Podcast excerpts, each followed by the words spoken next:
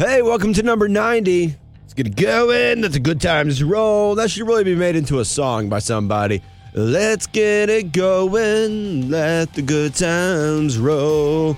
Or just like, since I'm such a heavy metal fan, it's be like, let's get it going. Let the good times roll. I don't know, but anyway, let's get into it. Uh, so I've found out the party for 100, since we are 10 away, is definitely going to be held at Scofflaw Brewing Company. Uh, date to be determined. I don't know when 100 will be. Of course, it's going to be with the Eyes of June, who were number one. And Scofflaw Brewing Company, as always, thank you for sponsoring the Scoped podcast. And my boys, my ladies, my homies, my partners in crime.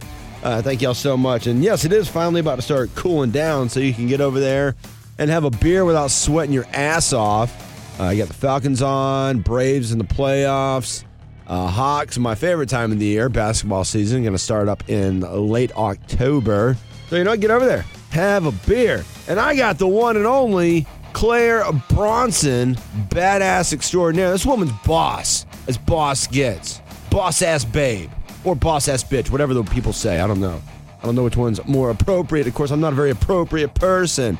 She is uh, my special guest today, and she is awesome. Great conversation.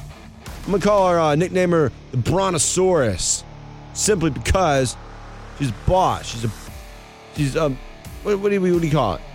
She's a leader, a titan. A, um, I don't know. Brontosaurus sounds good. I don't know. Maybe that can be taken the wrong way. I don't know. I'm going with it because I've already said it. It's on here. Brontosaurus, because she's a badass. Go with that. Uh, great conversation with Claire. Uh, such a pleasure to meet her and get to sit down and have a conversation with her. Of course, she didn't drink because she's celiac, I believe, and can't have beer gluten. Uh, so next time I'm going to have her some rose next time she comes on the podcast. I'll tell you, it was real serious at first. And then, of course, as the Scope podcast goes, it got crazy real fast. I'll tell you, her husband, Scott, shouldn't always choose video games. Funny story regarding that one. A lot of funny stories from Claire, and we had a really good time uh, talking. Really hope you enjoyed the episode as much as I did uh, having it with Claire. So, you know what? Episode 90 of the Scoped podcast starts now. Step into my world. I'm psyched. Let's go.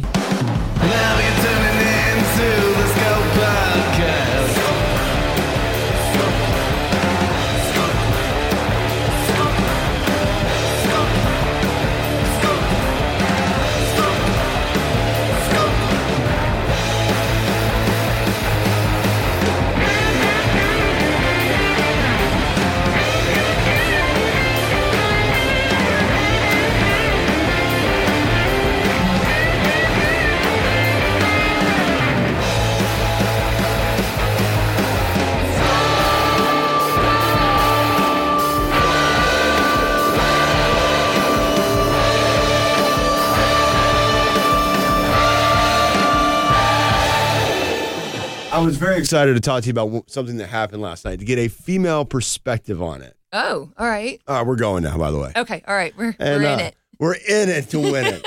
well, I'm now waiting for my beer to get cold because I am drinking a beer, Don't Claire. shame me. I I have to blame. I mean, all three of my business partners have done this podcast. Not a one gave me a heads up about. I told you I bring beer. When? On Facebook Messenger, I was like, I have beer for us. Maybe I just didn't take you. See that maybe that's my fault. I didn't take you seriously. Do you and my girlfriend have a chat this morning? have, have y'all been texting and talking? I, I, may have gotten a heads up. I don't know. so, all right. So we we went to the concert last night, right at the Masquerade, okay. and we were backstage. We were drinking, and then we leave. I'm like, we gotta get some food. So there's, you know, the Waffle House um, next to Centennial Olympic down there. Okay. And we were by the Masquerade, and so we're walk into the Waffle House, and we're both a little intoxicated, you know, enough as to, you are. Of course, Ubering, you know, and all mm-hmm. that, you know, be mm-hmm. responsible. Yes. We're, we're yes. walking, we're walking to the Waffle House, and she sees that goddamn Ferris wheel, and uh, and I know where this is and going. she's been bothering me for a month. I want to ride the Ferris wheel. I want to ride the. I'm like, what is the point of riding the Ferris wheel? Um, sometimes you just have to make your girlfriend happy. I, but but it's it, but it was hot as all get out. It's right. summer. That's kind of a winter thing. A winter thing. Well, down here I could see. Yeah. Like because people have lights up and all that, and you have the Christmas decorations. It's cool to see from the top. was Thirty dollars one loop, uh, one right. one go round. how long has she been wanting this though? oh, months, months. Like, I Okay. mean, and, okay. And then a bunch of the women before her wanted it. They wanted to go. So she is actually the one who got the Ferris wheel ride. But I mean, 30, worst thirty dollars I've ever spent. Was it hot in there? No, it was just it was just like it would stop like in an awkward spot and you'd be like staring in front of this fucking building. and it's like like like you're stopped for like five minutes and like you know the person on top is getting a gorgeous view of the city and you're seeing some dude watching TV in his living room in like some apartment. And you know like, you're trying not to be awkward. You like look like he was watching TV in his living room and he looked over and I'm like just Well, at least that's all you saw. just yeah, just sitting there on the Ferris wheel. Oh, it was just it, made me so mad. And then the night, and then where we really diffused this one quick because me and uh, Aisha, that's my girlfriend, Uh huh. we are very good at communicating. Okay. Like if something is like if one of us is getting bothered by something. And this is your interview, uh, Claire. By far, I'm just telling you this initial story. All right, No, please And- go on. this is your this is your time. That's okay. And then we get to Waffle House, and I go to sit down, and the worst thing ever happens. What? Can you guess? You sit down at Waffle House, Yeah, and the worst thing ever happened. I sat down and then she goes to sit down and the worst thing ever happens. Um, I- did you sit in something? No. What? She sat on the same side of the booth as me. Oh, that's the worst thing ever. Ever. I'm getting a lot about you, Jackson. oh no. I I mean I like Are you claustrophobic? No, it's just it, I You don't like girls, really? Cooties. it's been, it's been 30 years of a sham.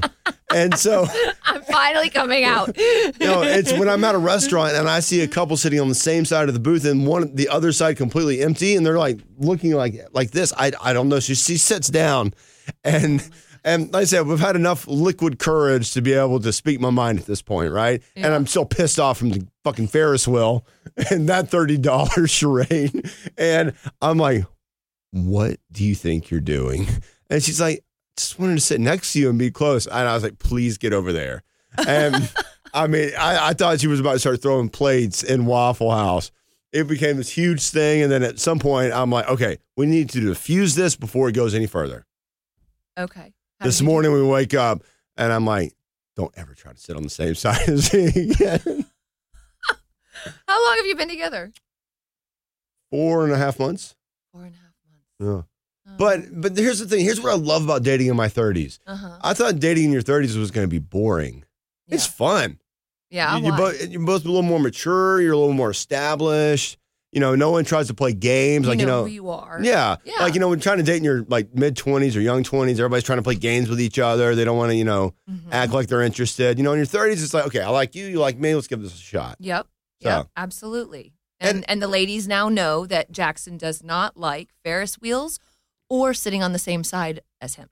Those are my two things. Yep. That's it. That's like really my only two things. Okay. I don't want to ride a Ferris wheel. Is there anything else that you want to get out there now before? I mean, we've got some I mean, time here. There, there are things that pop up here and there. I mean, I'm a, I'm a complicated individual. I love it. You know, I'm a, I'm a, I'm an onion. You know, Okay, I'm, I got layers. layers. I got layers. Now, here's what I'm interested in. Okay. So, you say you were Catherine. You know, you obviously kept your name for your stage name and you know for being an actor, right? Mhm. So, but is your last name legally Poythress, or is it still Bronson? No, it's not.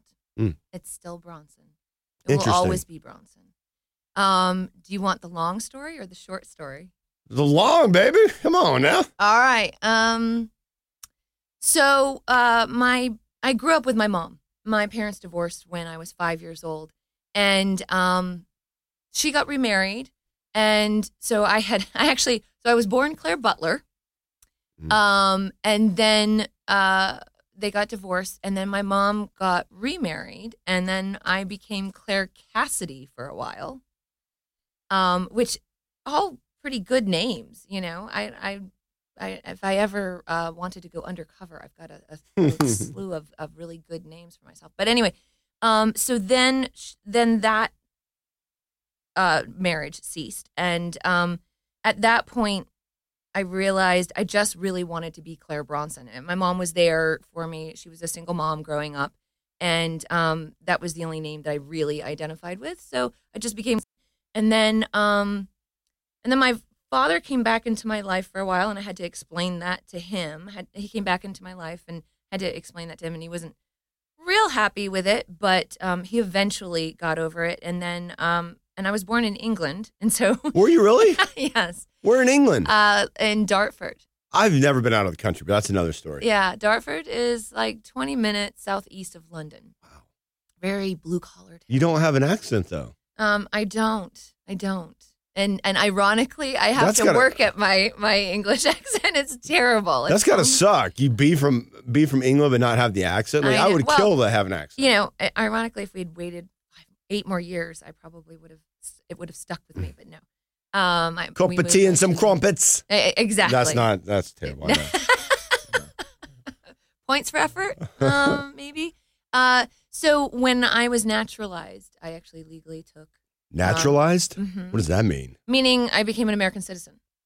So when Naturalized. I, Never heard it said yes, like that. Yes, yes, yes. So when I was when I was um, when I became legal, then I took my mom's last name legally, and at that point, it just had been such a saga in my life that I decided that that was it. I was never going to. And if you want to get on a deeper level, um, as far as you know, the feminist in me, I've never really understood why women are expected to change their names, anyways. Ah, of course the feminist comes out. Yes, absolutely, abso- absolutely. She goes everywhere with me. Pull that mic a little closer to you. Okay, You do- There you go. there. Is that better? Yeah, I'm better? too a feminist. I am. Yes. Yeah. Yeah. No, Yeah. I'm I'm very much into you know quality and all that. But I come from North Georgia backwoods mountains where all white Republican uh, man worked, wife you know was a housewife, and you Yeah, know, different yeah. world, different world, Yeah. different times. Yes, and and you know, we we are subjected to a lot of different things these days as far as you know where we. I mean, we move around. I mean, back in the day, you were born, raised, worked, died, all in the same place, and, Yeah. and now you know the world is much more of a melting pot. So obviously, with your platform, I'm sure you're very involved with feminist um, stuff. Yeah, uh, yeah. I mean, I, I wouldn't necessarily say that. I, I mean, I'm not technically.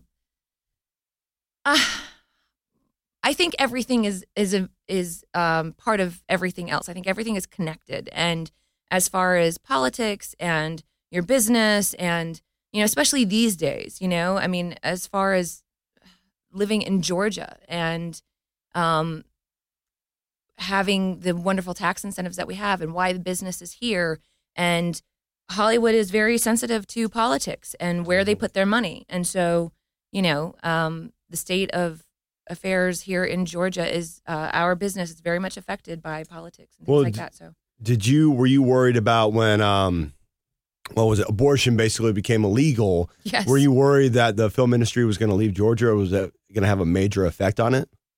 I don't know if I'm worried. I don't want to put a lot of energy into, you know, what could be, but will I stand up and and try to uh, put and put my I would rather put my energy into helping to make sure that that doesn't happen. Um, I and and you know, as a woman, I mean, it's it's interesting to me as a woman living in this state and then being part of this industry that is very much caught up in um, in this debate, and that's and that's for a lot of reasons. I mean, you know, God, uh, there are people that can speak a whole lot more eloquently on this than I can, but when you get into the fact that Los Angeles, um, for all the work that comes here or anywhere else for that matter, it would have it was originally in Los Angeles, and Mhm. so you know, are they happy that a lot of the jobs have gone elsewhere? I'm sure they're not. Just like we wouldn't be happy if the business left here. Um, so when you start looking at it as to why people are unhappy that we have the politics here that we have and and the heartbeat bill and all of that jazz um it, i think it's really bigger picture.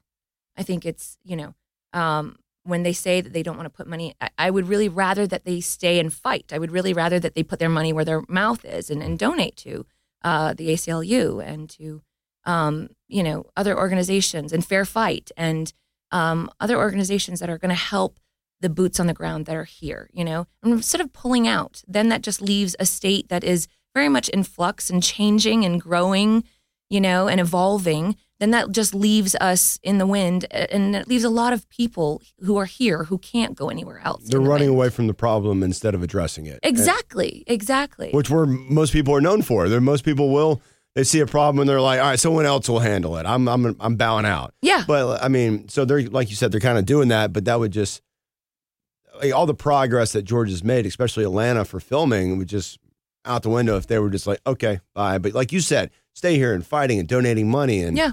you know yeah. pushing back. yeah if you if you really care about this then then um help to keep the people who are who are progressive minded who are doing the work here on the ground both in the industry but also within the state and and fighting to have the infrastructure that will support um change in this state you know and and employing them making sure that they have a means to have a roof over their head and, and feed their kids you know, and continue the the good work that's that's happening. I mean, when you look at the last election, you know, everything that Stacey accomplished, it's amazing, you know, and and we're so close and we're we're getting we're getting better and better if if we can actually recognize that that we don't uh, it's not a positive thing to to pull out. It's I mean, you have to take it the cases state by state, uh, you know. I mean, other other states uh, sometimes you do have to put your money where your mouth is. But the, when you look at our state in particular, it's kind of a unique situation where we really are so close. Pulling out's only like ninety three percent uh, effective. I saw the smile. you know, I was. I knew. it a joke. I knew. I, I, I couldn't help it. I couldn't help it. I, I heard. I saw the smile and I heard pulling out, and I'm like, "Yep, yep, yep. It's on its Bring way. it, bring it, You, Jackson." you don't get any special treatment because you're a woman on the podcast. Oh, please, good God! I- I, was I- already happy to hear you drop the f bomb. Oh, I'm yeah. like, all right, great. I I know I'm in whatever. fucking good company. And that's why we have the one and only Claire Bronson, episode 90 of the Scoped podcast, aka Theodora from Monster Beach Party. Woo! Man. Yes, dropping that, one, Yeah, that Theodora. Was, that was uh, a highlight. Did you watch it? I watched um, as much as I could on the internet I could find. Oh my god! Wow. If people have as much fun, if people have half the fun watching it that we did making it, Really? it's a success. Y'all had a lot of fun making that. We had a blast. We had a blast. it's so cheesy though. Oh my God. We had a blast. We went down to Florida. We shot up here, I think, for a week. And then we went down to Florida and um, we were all like in the same house. I think we had one or two houses right next to each other on the beach. And um, so we just lived with each other, uh, shot the movie. As soon as we would get done shooting, we would drink until the sun came up, get a couple of hours of sleep, and then get back to filming. How long ago was that? Um, that was I think 15 years ago. Wow. Yeah. I mean, I'm, I was surprised the second one wasn't made. Actually, there's been a lot of talk about that. Are you serious? Yes, there's been a lot of talk. My good friend Jay Edwards, who wrote and directed that, he's wanted it to be a trilogy. He's wanted Theodora to just end up. I mean, she is plagued by her terrible choice in men and by natural disasters. Well, obviously you're married to Scott. I'm just kidding. Oh, wah, wah. I love me some Scott Poythress. Yes. I think Well, that's great. join the crowd. Uh, He's I a always good man. He's a great man. He, he was a great interview. You're a great interview, by the way. I love Thank talking you. to you already. This Thank is this you. is fantastic. Oh, I got Well, the feels. Uh, you know, we're 15 in. I hope you don't have anywhere to be. This could this is gonna, This could be a while. We're gonna talk. We're gonna talk. we are locking this place down, people. I think me and Alex Collins, we went for like uh, two hours or something like that. I don't know. It just depends on how the Oh. conversation goes. Don't don't throw down the gauntlet like that. like I've now got to beat Alex. I always try to find like their their role that they they did maybe earlier in their career, like Clayton Landy's. I brought up zombie strippers, and he just starts cracking up. All right, did you bring that up with Scott because that sounds like one of his favorite movies? I mean, like you, you put zombie strippers in, it together, and it's like, oh, all right, well there you go. He, I'm sure you guys got into like his love of B movies and horror film and all that kind of stuff. Not a ton. No, No, that's how he tried to woo me. He did not bring this up. no.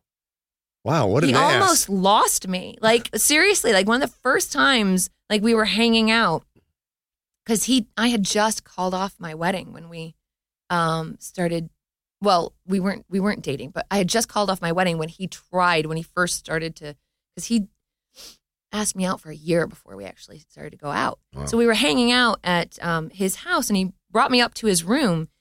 And hoo. um, I think that this this is this is how this went though. Okay, it sounds so much better, right? Really good beginning. Brought me up to his room, wow, chicka wow wow, and he opens up a trunk full of B-rated horror films that I have never even heard of, much less seen in my life, and begins to show me his whole movie collection. and somehow, flash forward three years later, I still ended up marrying the man. So yeah, I, I wonder if he's seen uh, Deathgasm. probably. It's this B-rated. Scott? horror. Are you Yeah. out there? Have you Mm. seen Deathgasm? Man, Scott's into B, B. We talked about B movies a little bit, but I don't think got into the horror side of it. Oh yeah, he. I mean, he's just a cinephile. I mean, he's he's a walking encyclopedia of everything cinema. And- So, um, but but I mean, I think his his real niche is like '80s films. You walk into our house and there's like always like an '80s film or a horror movie or some B-rated something or other. I, you know, Mm. but he's. I mean, he's just he's incredibly smart and and but this is that's his fun place and I and his fun zone. And I think that's probably from where like his childhood, you know, um, that was his solace. That was when when whenever he needed a little bit of comfort or something like that, or like falling asleep at night, he'd listen to m- movies and stuff like that. So yeah, I think it's just ingrained in him. I uh, I'm not a big horror movie fan, just because I, I I don't get scared by it. But um, the, what was the one? Um, The Strangers, the one where they. Oh, was that's actually, the one where they're outside the house with the masks on, Yeah. right? Oh no, no, no, Actually, no, one that actually happened. It was a true story. Is that a Blumhouse project? I think that is, Mhm. isn't it? Um, I say that because I just auditioned for a Blumhouse project. Um, so ah, so close. Um, but uh, no, I that's a movie that I probably would. I'm not into horror, but I'm into anything that's really good. So Hmm. it's, I'll, I, I'm not into um horror or well, I I do enjoy sci-fi, but like all these genre stuff, they have to be really good. Unlike my husband's taste, um, they have to be really well written, directed, acted, that kind of stuff. And so I will sit down and watch like the what was the one I always mix it up with the Sandra Bullock movie. There's 28 days and 28 days later.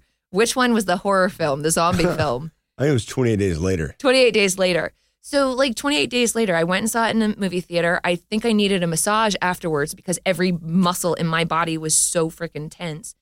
Um, but still, I loved it because of the cinematography and just everything, the story and the, the direction, everything just really drew you into it, you know? So, Do you still enjoy going to movie theaters? Because I don't as much. Um, no, you're, yeah, absolutely. I, I, I think that it's got to be the right movie theater and it's got to be the right movie.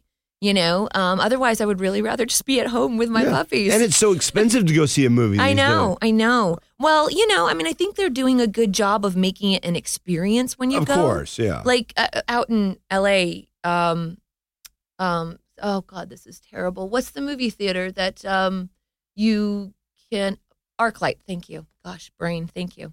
Um, uh, uh, ArcLight is hands down the best movie theater. And then when we moved back here years ago, they started doing it here, where you could reserve your tickets. You could have you could take an adult beverage in. The you can seating. say beer. You can say beer. You don't have to say adult beverage. yeah. I'm sensing you like beer, Jackson. I'm sponsored by a brewery. Ah, well, okay. We love beer here at Do you know- Jackson's podcast. Do you know Scofflaw, the brewery here in town? No. I'm sorry, you guys. I'm celiac. I can't drink beer. Gluten free beer. If you have gluten free beer for me, yeah. I'll, I'll get Scofflaw to brew you a gluten free beer, Thank you. Thank you. and we'll call it Monster Beach Party. Hello. Hello. You're speaking my language now. Uh, I'm I'm like T minus five minutes from going to get my beer. Okay. All right. All right. Now you don't mind if I drink a beer, right? No, of course not. No, I drink. Please, I drink. Claire Bronson drinks. I drink. Uh, Yes. Just, just not beer. it's not beer. That sucks. I I don't know. know. what I would do if I couldn't drink beer. I know. I do need to. So the- this is, and we're gonna get back to talking about movie theaters right after this. This Okay. is this is the podcast. We go off topic, then we come back. I love it. I'm a very good host my like brain that. works. Very good host at bringing it back. Good. Good. So- good. Good. Um, uh, when I first got the sponsorship from Scofflaw, I think I was 28, and uh, that's when I started the podcast. Or was I? No, it's 27, about to turn 28, and uh, and it was like the coolest thing for like you know that's the mecca for a man is to get like you know free beer. That's like the coolest thing. So it started out I would just go to the so I was getting all the free beer I wanted. Priorities. I'm sensing where they are for you, Jackson. Every first date I had was at the brewery. hey, you want to go to the uh, get some beer? and then they'd always go there. Are you not going to pay for that? I go, no, it's free, baby. It's free. Hang with me. Hang with hang with I all will Jack. take you places. I, I put on a few pounds, like you know, from the brewery because you know I'd go after work and I'd be like, oh, I'm just gonna have a pint, and uh, you know, and then before I know it, I've had three. I'm getting a six pack to go, and then after thirty, your metabolism shit, and oh my god. so I'm having to get back in the gym a little bit. yeah, yeah, Yeah. Well, there there is that. That's for sure. What is your poison? Uh, wine. Oh, love me some wine. It used to be gin and tonic. I used to be like massive gin and tonic girl. Now it's wine, and I just really love like a glass of wine in the evening. I was drinking wine like every single night for a, a few years, Well, and just- it just it just you know I mean. I'll tell you something. When we opened the studio six and a half years ago, my life just got exponentially busier, you Oh, know? sure. And you just have so many balls in the air nonstop. And then, of course, those first couple of years, you are going like seven days a week. I mean, we're, we're still going seven days a week, but but we don't have to be at the studio every single day now, which is thank thank God. And not that I mean, I love being at the studio, but um, you have to take care of yourself. and it's you nice know? to have that that get to that point where you can take a break and Yes. you can say, okay, Yeah, they've well- got it today. also because it's not our only jobs we're all actors as well and so you know when we're not at the studio it doesn't mean we're not working you know so but for a while it was it was just a lovely thing to come home have a glass of wine in the evening and it really was.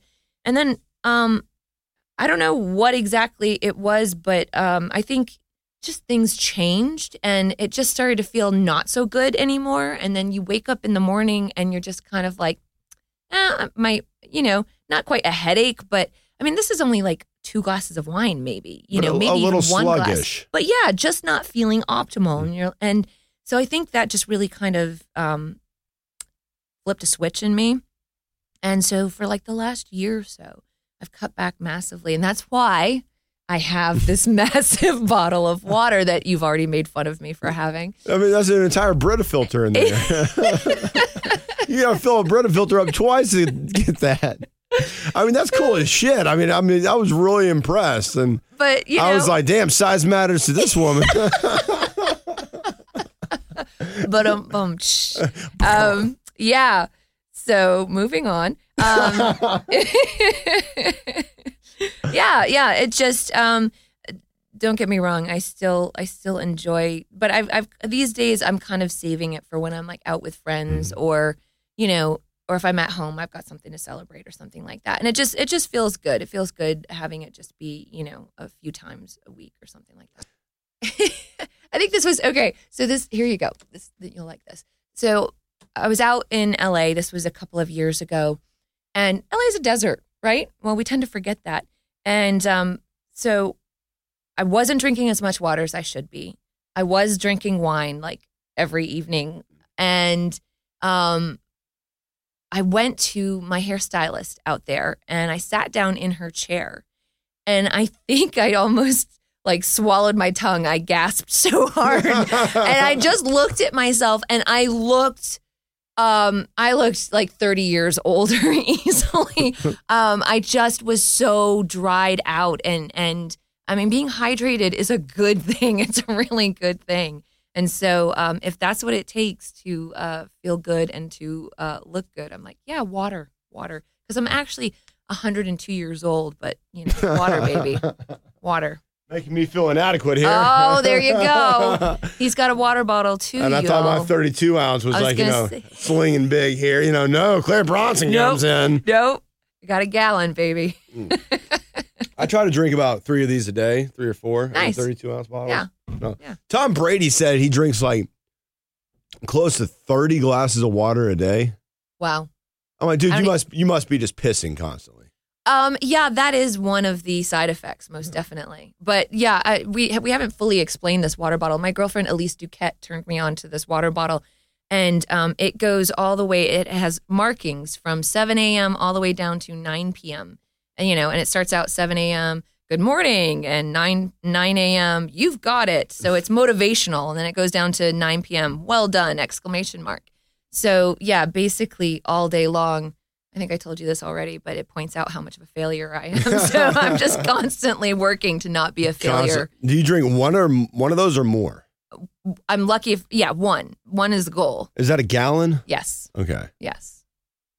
Yeah. Yep. I mean, it's, it's got to take forever. I mean, you're not putting tap water in that. You're putting filtered water yes. in, right? Right. Yes. Yeah. But man, it's going to take forever to fill up. All right, movie theaters. Okay. So Movie what I hate about movie theaters is, like you said, it you, it's an experience now.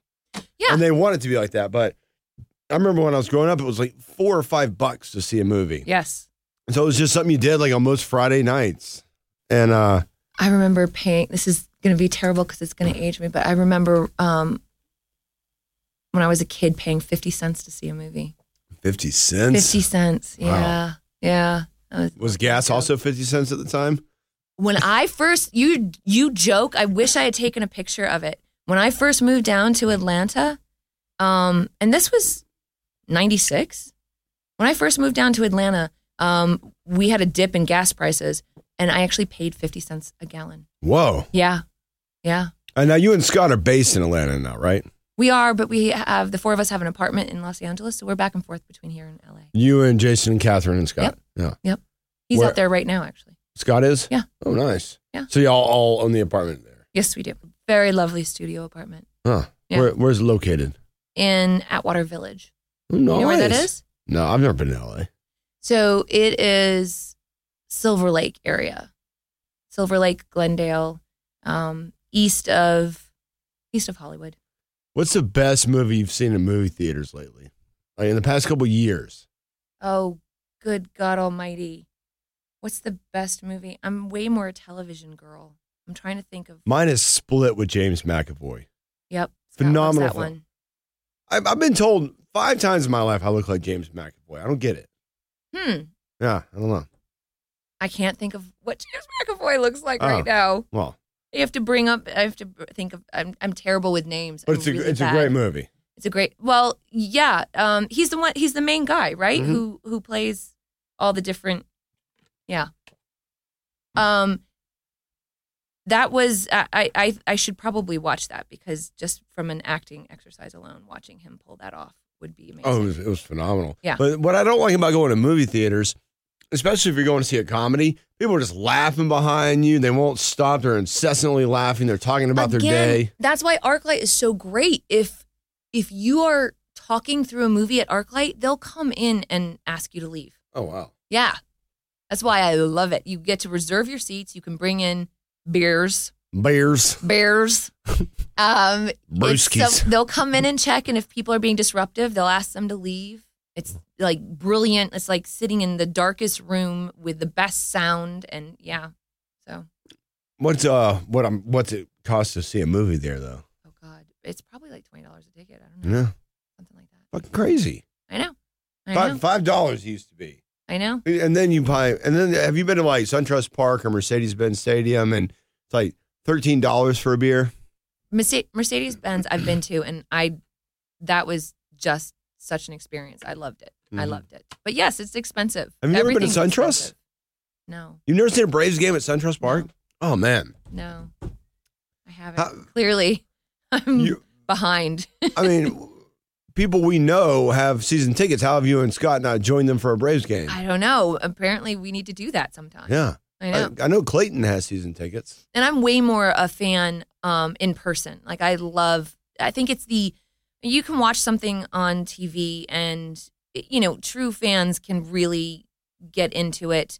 Um, but you take me to anything pretty much live, and I'm I'm there. I'm invested. I think it's the energy that's there in the stadium and that shared communal experience. Yeah, I feed off of that for sure. I'm a Hawks fan though. I mean, Hawks games all the time. I feel at uh, State Farm. Okay. But I did. I get. I got to pull off um, a bucket list item last year because me and my dad, growing up, we used to go to Hawks games all the time. Yeah. Uh, and we used to sit on the first bench behind the Hawks players. So we used to like get their autographs and all that.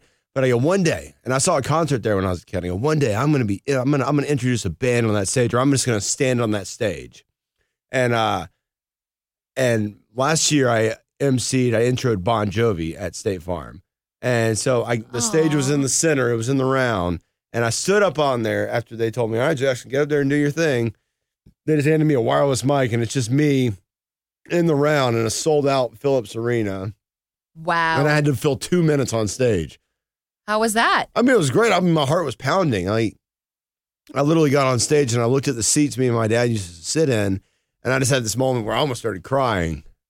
Did you share that with them? Of course, Oh, I was like, "Holy shit!" I'm standing on the stage that I said I would one day stand on, and that's Uh, amazing. and uh, so it was cool. that's cool. amazing. Yeah. Yeah. Yeah. Getting to do that kind of stuff. What and did- you feel, I mean, right? You stood up there and you felt the energy of that Yeah. crowd and you, I mean, it was so loud, it was feed off of deafening. wow. What did you and your parents uh, do growing up? What did my parents and I do? Mhm. That's how I got into acting. Actually, my mom was um, she she did community theater, Hmm.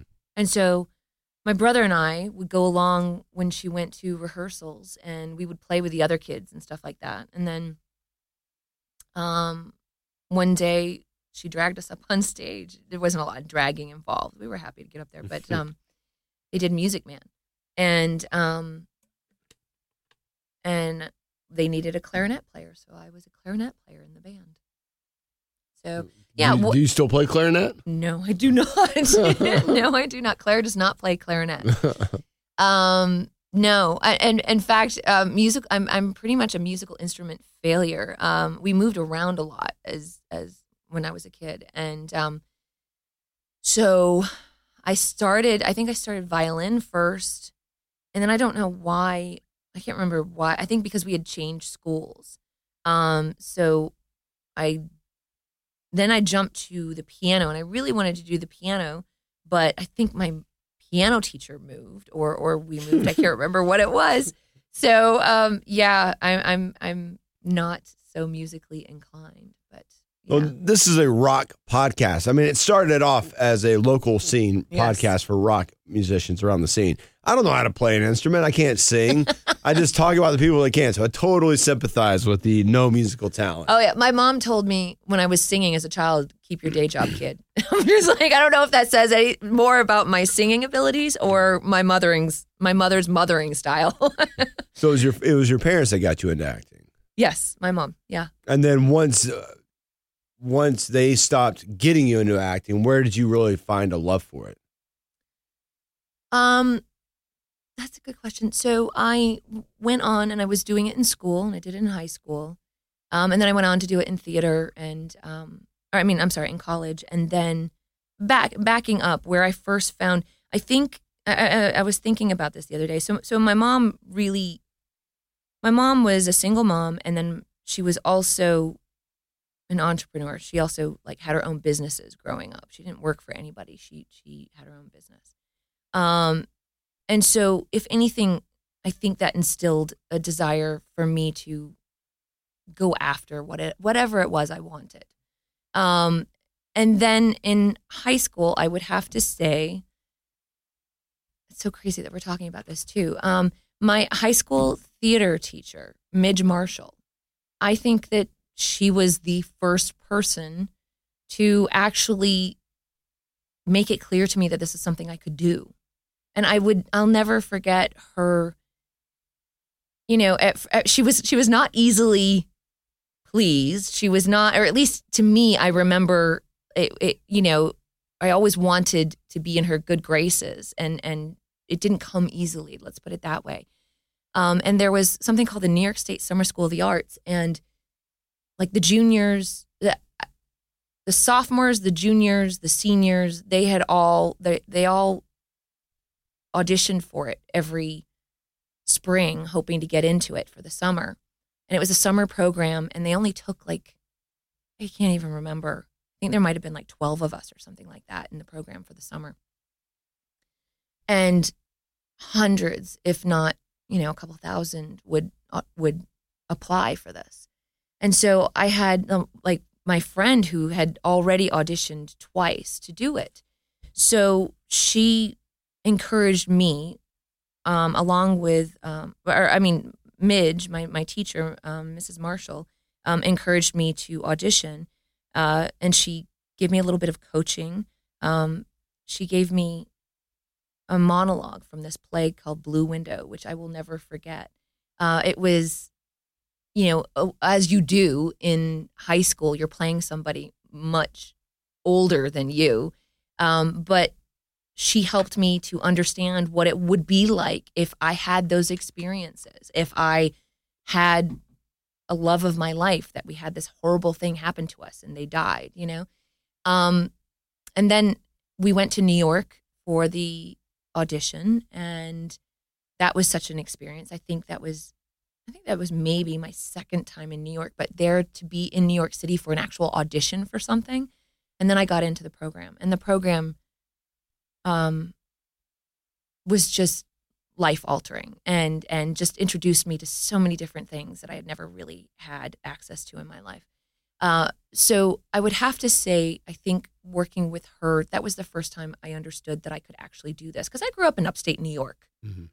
And we didn't have stuff filming. I mean, even like here in Atlanta, I mean, we're not Hollywood, but there's stuff, there's filming signs all the time and stuff shooting at your Kroger or at your kids' elementary school, you know, down the street at your friend's house. And so having that around, you don't, it just affects people's mindset. People who like, I, I've always wanted to act, but I've just never thought it's, it's something that's feasible for me. So we didn't have anyone that was, that was in the business and, and we didn't know anybody that was in the business. And so having somebody who believed in you, especially at a young age, um, was life altering. Was fantastic. She's still alive. She is, yeah. And I actually recently have, you know, thought about um, wanting to reach out and say hey. And I think we're friends on Facebook or something like that. It's- it- it's cool looking back, like on people that helped you down the road or guided you, and you really don't have an appreciation for it at the time because you don't realize the magnitude of the situation. And then you look back on it, like uh, me and my my first boss, I remember in radio that really took me under his wing. You look back and you're like, wow, you know, I mean, just, you hope to do that for somebody one day, and that's what Yeah. that's why y'all have Drama Inc. Yeah. to Yeah. to give back like that. yeah. And so y'all started Drama Inc. How long ago? June of 2013. So, And what was that process like getting that off the ground? oh my lord. Well, I'm sure they talked to you about the Porch Winos Club, right? Mm-mm. Nobody brought up the Porch Winos Club. Maybe they did, but we were Okay. drinking. We were drinking. You were you were way I drink, far. I drink beer with these people. Uh huh. so sometimes we're on like the second or third by now. I'm the only podcast that Jackson will remember, folks. Just saying. I'm totally sober right now. I may go this whole podcast without drinking He's gonna he's gonna have to pee though because he's drinking water like a madman. because I don't have any beer. Um, okay, so the four of us, um, they had moved to Atlanta a couple of years prior. We moved back to Atlanta in 2009. We quickly got introduced to one another because I was first I was on set with Jason shooting a commercial, um, and so we chit chatted a little bit there. Then we were all at the same agency, and our agent at the time had referred Scott and I because we both edit demo reels. Um, Scott more so than I do these days, but um, we both started a business editing demo reels, and we both love it. Um, so what does that we- mean? What do you mean editing demo reels? so, a demo reel is a video representation of an actor's resume. Mhm. So, what we'll do is take clips of the projects that they've been cast in, and we edit them together into like a a two-ish minute long mini movie. This is my life kind of thing. Like on your you know? IMDb, like stuff like that. Yeah, people will put them up on IMDb, but really what they're used for is when your agent submits you for a job, uh, you're also sending along the reel as well, going, hey, they've already done a role like this. Here it is in their reel. Or, hey, this is a larger role, but you can see it's not their first rodeo. They're a professional. They can do this, that kind of thing. Hmm. Yeah. yeah. Sorry. Now That's go okay. on. Now go on with your story. So we did their demo reels. Uh, then both Catherine and I got a callback for a commercial, and this is where you ask me what commercial, and this is where I say I don't know, but see how I just cut that off at the pass right we, there. We skipped over everything. All the awkwardness gone. Exactly. So it was out of state, and um, we decided that we both wanted someone to drive with, but that's always kind of rolling the dice as to who you end up with. Uh, so when we found out both of us were called back, we said, "Hey, sure, let's do this." Um, gritting our teeth and and, and crossing our fingers. Uh, so we drove all the way there, and it was probably like a six-hour trip or something like that. And we we had a hotel room too. We stayed over, and the callback was the next day. And those things could be horribly awkward. You know, you find out all of a sudden, you know, you you you've got like polar opposite beliefs as far as something I don't know, religion, uh, uh politics, what have you, you know, and all of a sudden, like the conversation just stops and the two of you can't stand each other. That did not happen. We did not stop talking the whole way. And um, we used to joke around about how we had seen each other in our PJs and we You know you and Catherine? shared a hotel room. Yeah, Yeah, so that was Catherine and I. Yeah. So we had all these inside jokes from the night that we slept together. Um, sorry, Catherine. I went there. I know. um, so then at the time, Jason was still part owner in a restaurant uh, called Stone Soup in Atlanta. And that time was coming to an end, quickly coming to an end for him. Um, and the two of us had been doing taping actors for a while out of our home for auditions and doing demo reels for a while. And we had gotten to the point where we were playing around with the idea of offering workshops and things like that in order to help actors with their marketing materials and how to self tape and all that jazz. So, since we had become friends, we had started this thing called the Porch Winos Club because they lived an hour or a, a mile and a half from us. And we each had screened in porches. So we'd get together and hang out on each other's porch and drink wine and bitch about whatever and um, have a good time. And we called it the Porch Winos Club. So anyway, one day Kat and I were talking and it was right after Jason had sold the restaurant or sold his half of the restaurant to his partner's former partner. And I said, "Wow." I said, "What a life change. How how is he doing?" You know, and she said, "Well, she said he's good. He's good. He's still, you know, um recovering from all of that, but he's he's good." Um we're thinking about starting a studio. And I'm like, what? It kind of came out of the blue. I'd never heard them say this before. Um, I said, that's crazy. I said, you know, because Scott and I have been talking about doing workshops these days. Wow, that's that's really cool. So from that conversation, we said, huh, maybe we should talk further. And and we did. And um, it was I, I don't know. I think it's it, it's just kismet the way that it worked out you know that we had friends that were willing to be angel investors that um that we took the leap because we shouldn't have who just starts a business there's no demand for it because we don't have an audience yet. And we decided to go ahead and rent a space. We were very nervous about it but jason found this space with a realtor and and we went to see it and we were all going oh my god do we really want overhead before we've even built up an audience of, of, of students and you know found out whether or not this thing even works or not? But we did. We jumped. We took the leap and um and it's been amazeballs absolutely amazing i just i have I, ne- I did not know that there was something out there that i would love as much as i love acting and i love teaching there's something about it. It's not just the instruction. It's not just um, the community. It, it, it's it's it's it's not just imparting your wisdom.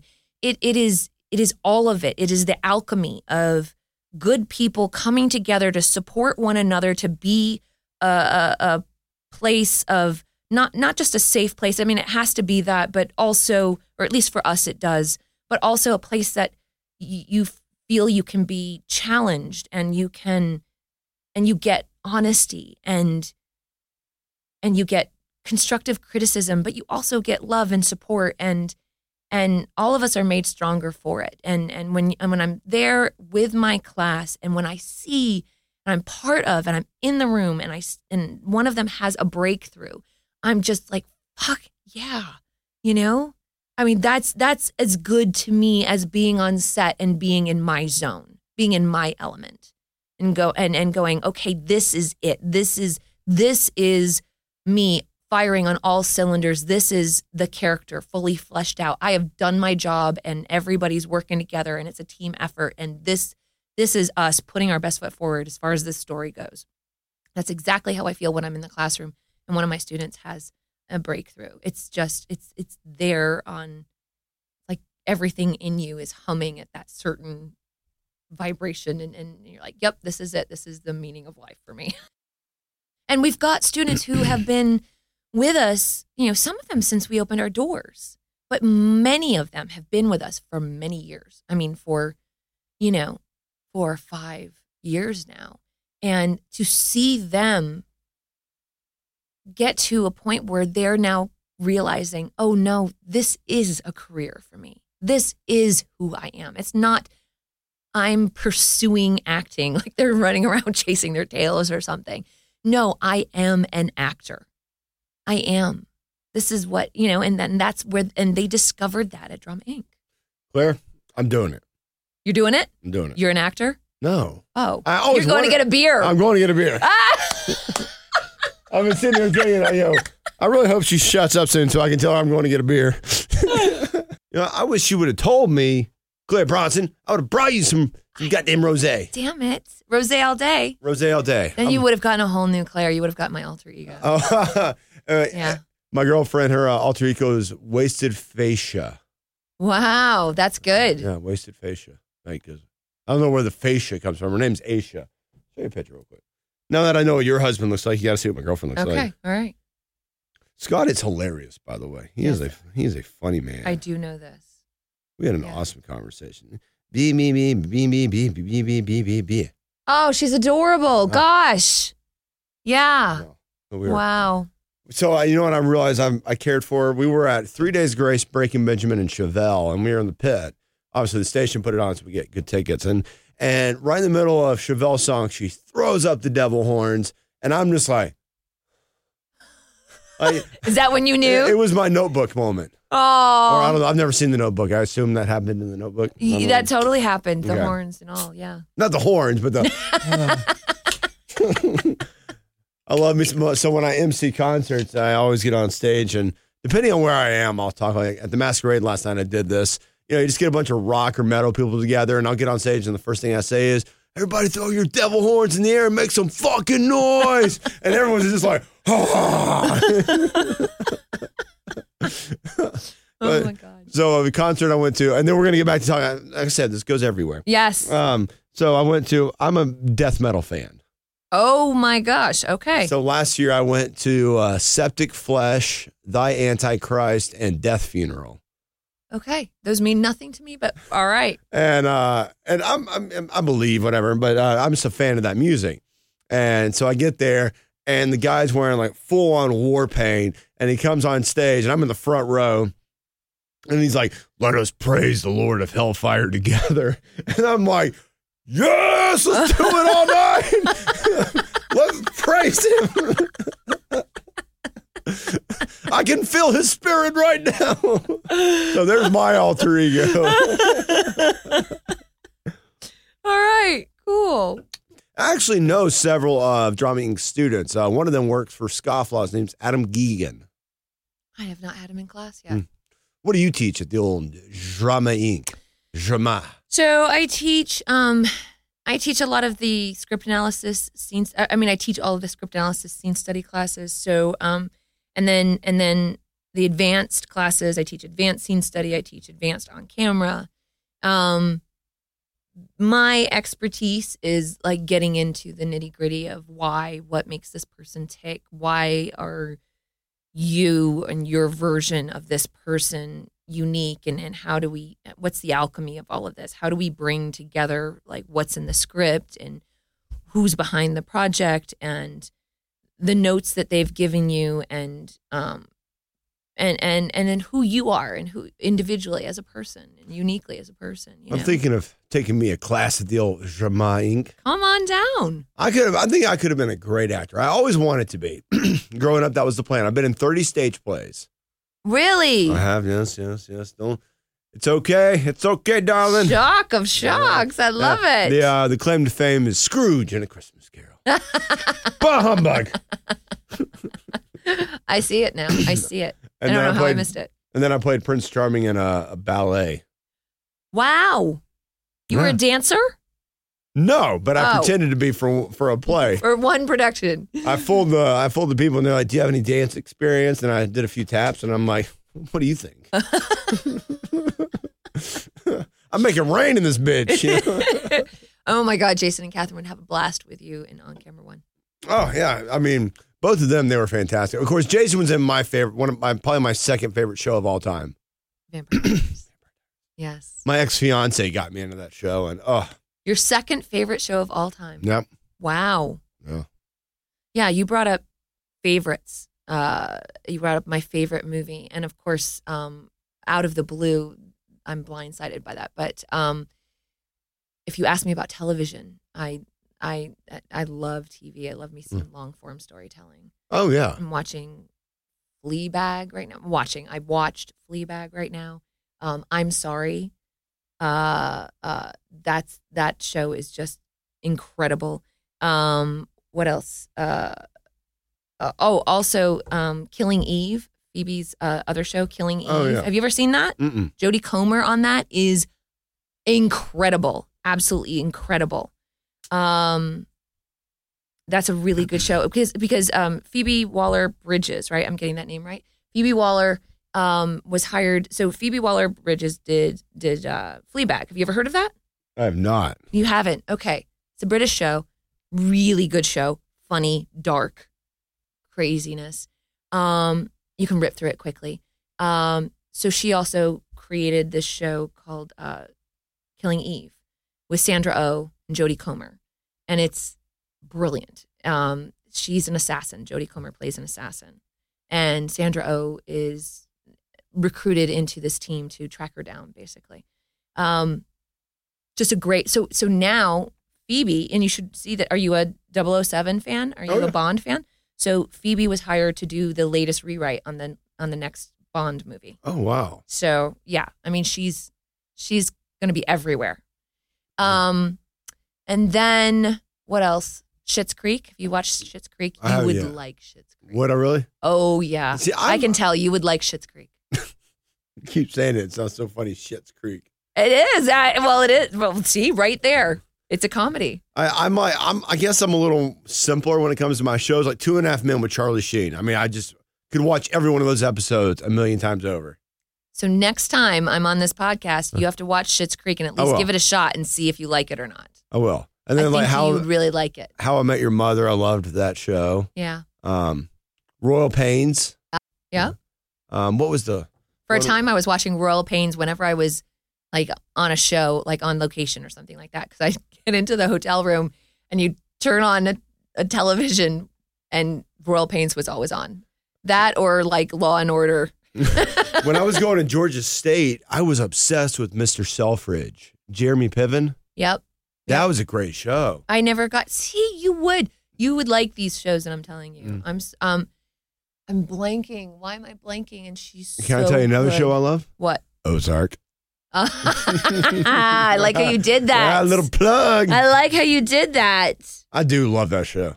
Um, I have to tell you, like, getting to work on, getting to work on shows like um, uh, uh, Ozark and Mr. Mercedes, um, stuff of that caliber. Um, it is, it's a whole different experience when you get to work on something that you are already a fan of, and then the people that you're working with and the environment that they create. Um, Jason Bateman on his projects, um, you know, if you're if you act a fool, if you're a diva, you get fired. You know, I mean, he, there's just no room for that in his world, and I and I adore him for that. Um, and then you combine, you know, his talents both in front of the camera and behind the camera. um, I, I, I, those kind of things. That's where my that's where my heart is as far as my own acting. Um, that kind of gritty, uh, not perfect, and we're not looking to portray a perfect world. Uh, kind of storytelling. You know, everything's flawed. Everything is we we're all multidimensional. You know, and um, and it's reflected in everything from the writing, the direction, the acting, the cinematography, the design, everything. You know. Didn't Ozark get renewed? Yeah, they're working right now on season three. Yeah. And then Bloodline too. Yeah, Bloodline. Oh man. That was my first. That was my first project where I was just like, hell yeah. Like this is it. This is this is the world that I want to be in. I want, you know. I got obsessed when especially when the brother died in it when he was oh when when he killed him, when he killed his brother. I mean just So I worked with um, Kyle Chandler, Norbert Leo Butz, and Ben Mendelsohn. Um, all three of the brothers on that show. And uh, such a such a great experience. Kyle was the first person I met on that show. And he seems so nice. He is exactly what you think he is. Exactly. He's laid back, he's self-deprecating, he's awesome to work with, he's giving as an actor. Um, we got I got into Transpo, the the van to take us to set. Um, and he he was in the front seat and he reached around, shook my hand, introduced himself. He's like, just so you know, this show, they're it's not Shakespeare. They're not word perfect on this show, which I always love. I always love whenever I get on a show and they're like, I'm sorry, Claire, it's not the, it's a. And I'm like, ah on the on the inside. On the outside, I'm like, okay, thanks. Thanks for telling me that. I'm so happy to hear that.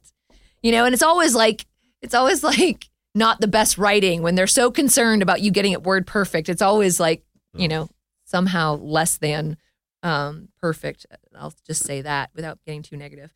Um, but th- the best shows, they're, they're more interested in like what's going on between you and that other person and just like creating something that's real. So, um, and they know that eventually, as as a professional, you eventually get it anyways. Because Kyle Chandler goes to this like breakdown. Yeah, yeah, it's so um, character driven, um, and, and and when you've got incredible story and incredible actors to portray those characters, I mean, that's where I first fell in love with Ben and his work. I mean, he he'd been around forever, but um, you know, when you get to see him, uh, his work was just insanely good on that show. And then and then I just got to work with him again. Um, Jason Bateman um, directed, and he brought me in to do the pilot for this another Stephen King show called The Outsider for HBO, and uh, Ben is the lead in that. And so I was working opposite him again in that, and it was just amazing. It was just wonderful. What did you, what did you do in Creed? So have you seen it? No, I haven't yet. Okay. I mean, I've been meaning to. Well, I opened the movie Hmm. in Creed. So um, I play a social worker who's working with. So it's him. It's the main character, uh, Michael B. Jordan's character, um, young, and he's in the the, not even the foster care. He's in the system, um, and so Phylicia Rashad comes. Her character comes to to meet him, and and and she ends up consequently taking him home and adopting him. And um, so I I greet Phylicia Rashad and uh, take her to see the young Michael B. Jordan character. Wow. Yeah. Yeah. How did you, And, and playing and working with her that day, that was really kind of surreal, Yeah. you know, because I, I grew up watching her and, you know, she was, she was Claire Huxtable, you know, so she was in my home every single night, you know, and then all of a sudden here I am working with her on a, on a movie. That's She so was cool. lovely. And then a, a movie that uh, I was just looking through your IMDb uh, recently, one that caught my eye, ACOD. ACOT. um, uh, so that one didn't make much of a splash, and um, it was an independent film with a with a really good cast.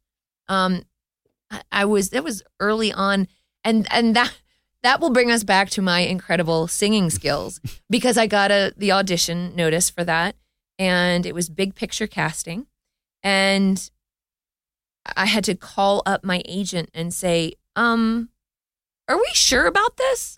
because it says in there I need to sing and they want me to prepare this song. And I'm like, I can't sing. Like, I really, really can't sing.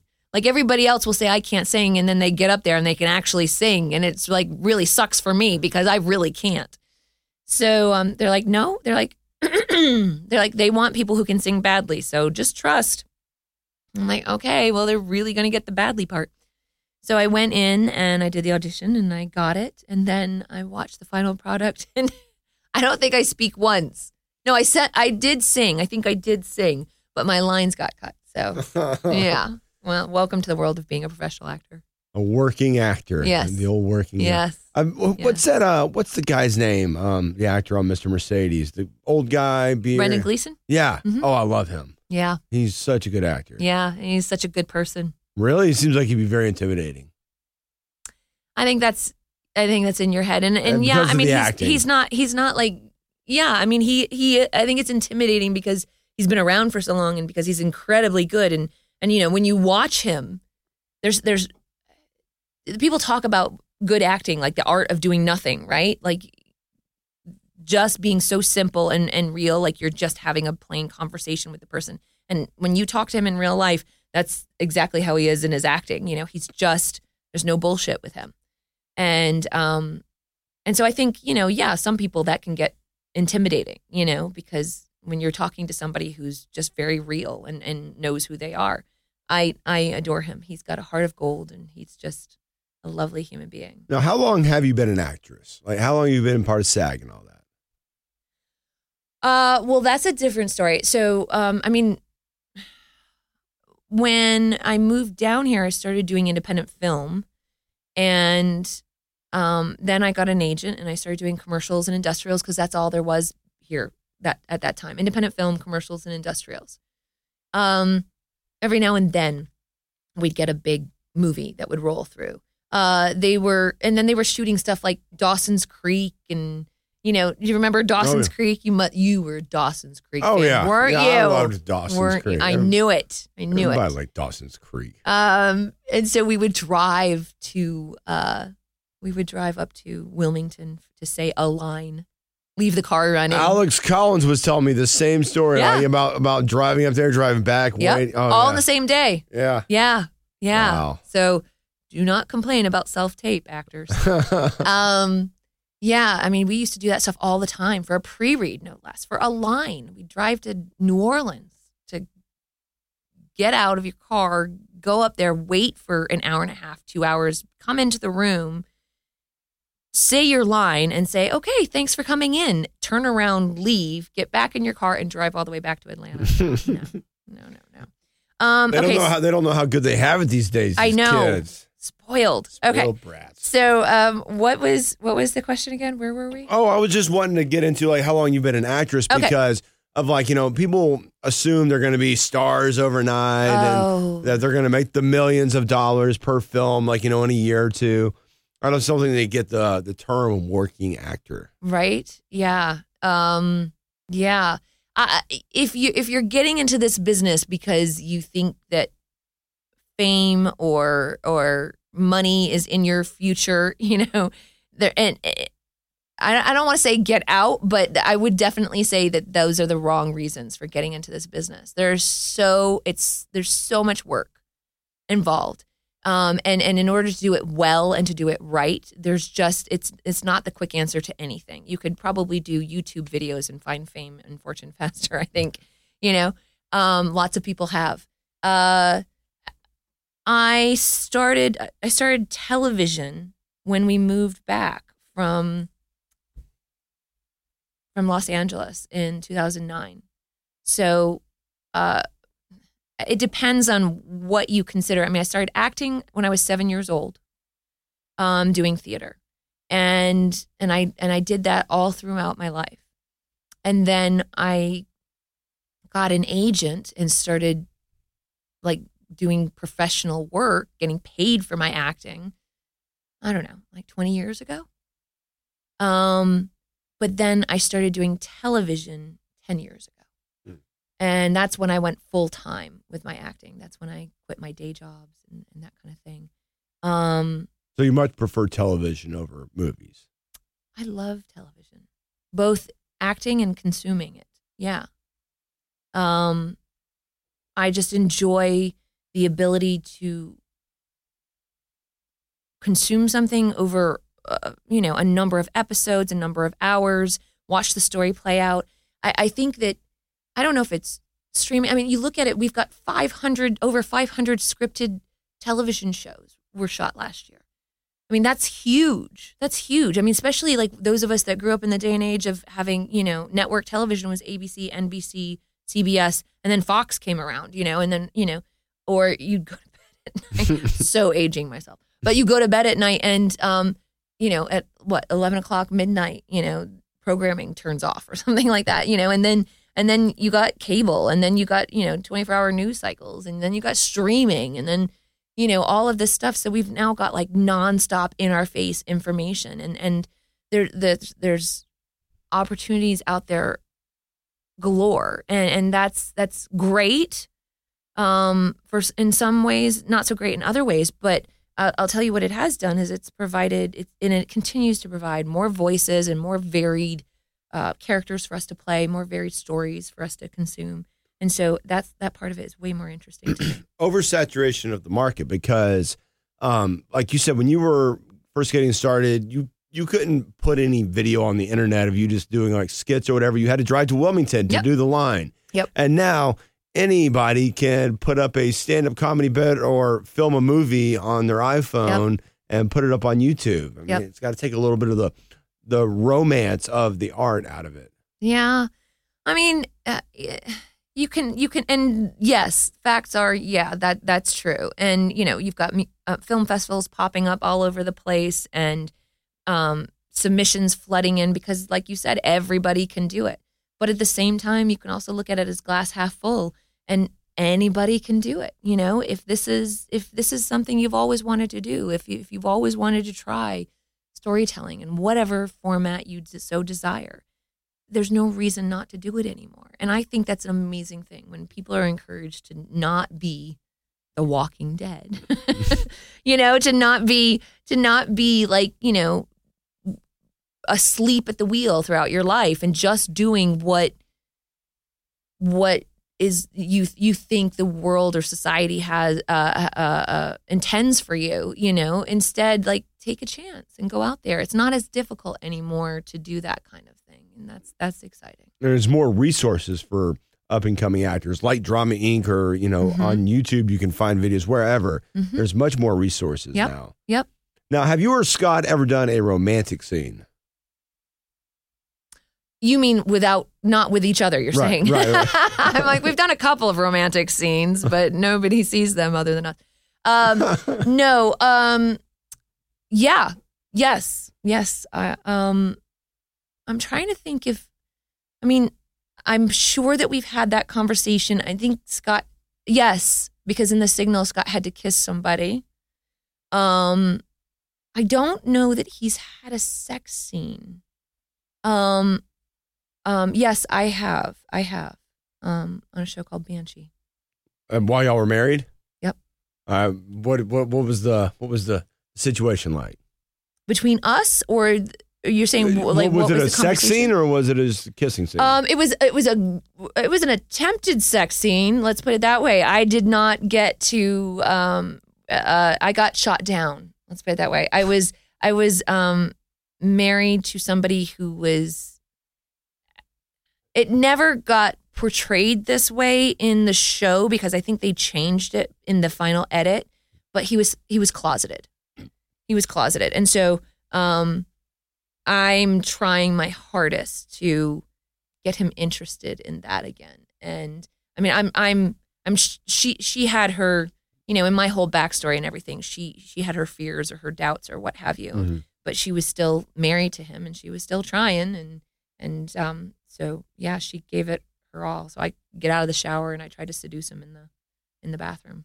So what what was a conversation like that between you and Scott? How do I? Because I mean, that's got. I mean, there are are even big actors and actresses that do these sex scenes all the time, like you know, and they're married. So how do I, what is that conversation like having you know, being said, "Hey, I'm going to be naked in front of another man." And I think it's easier for us. I mean, you know, being married to an actor has its pros and its cons, you know, but this is definitely one of the pros. When you're married to an actor, you both understand what that world is rather than trying to explain it to somebody who's not involved in this, not doesn't understand what this world is. Um, that would be a, a cumbersome task to say the least. But um, he understands that for each of us, it is our career and we don't take it lightly. I'm not out there going, "Hey, give me all the TNA roles, Hollywood." I'm, I'm, you know, no, I'm quite the contrary. I'm, I take it case by case, and if the story warrants it, if it makes sense, if it makes sense to me, if I trust the people that are behind the project, um, if they're able to, if they respect you and have a conversation about it, which they did, you know, um, then that uh, of course puts you at ease. But um, I think you just have to follow your gut and and Scott was there and he understood and he's and he's and he supports me through it just like I support support him through whatever he's going through. But yeah, we do have to have a conversation about things when they come up. You saw him kissing a girl. I'm gonna kick that bitch's ass. Yeah. I'm a smack a hoe. I'm a smack a hoe. Yeah, yeah, that that's me all the way. uh, Aisha made the joke last night because I was we were emceeing at the masquerade for this concert we were putting on. We would do the stage intros for like and there was this group of girls that listened listen to my show a lot, and they were in the front row, and they're like, "We love you, Jackson." They kept saying it every time. And uh, after I get off stage, Aisha jokingly would just be like, She's like, "I am not having that." How'd you guys meet? uh, "Mutual friends." Okay, was And it a then- setup? No, no, no. She we had mutual friends on Facebook, Okay, and then she loved a couple of my pictures, and I messaged Oh. her, and I was like, "Hey, thanks for the love," and she goes, "It came from the heart." And then uh, she was like, "I was attracted to you the second I saw you, or saw your picture." Aw, Aw. that's S- awesome. sappy. She's giving away one of her dogs tomorrow that she's been fostering for six months. Uh, she fosters pups. yeah, Oh, I love her. I knew I- you would. I love her. I love her. So she's got two. Uh, one of them that she's had since uh, you know a baby, but Fender, uh, she's been fostering him for six months. she found him a family, so she's got to give him up tomorrow. Is it hard for her? Yeah, and the dog loves me. I mean, like it's my boy. It's my bro. But he sheds and he has the worst breath ever. So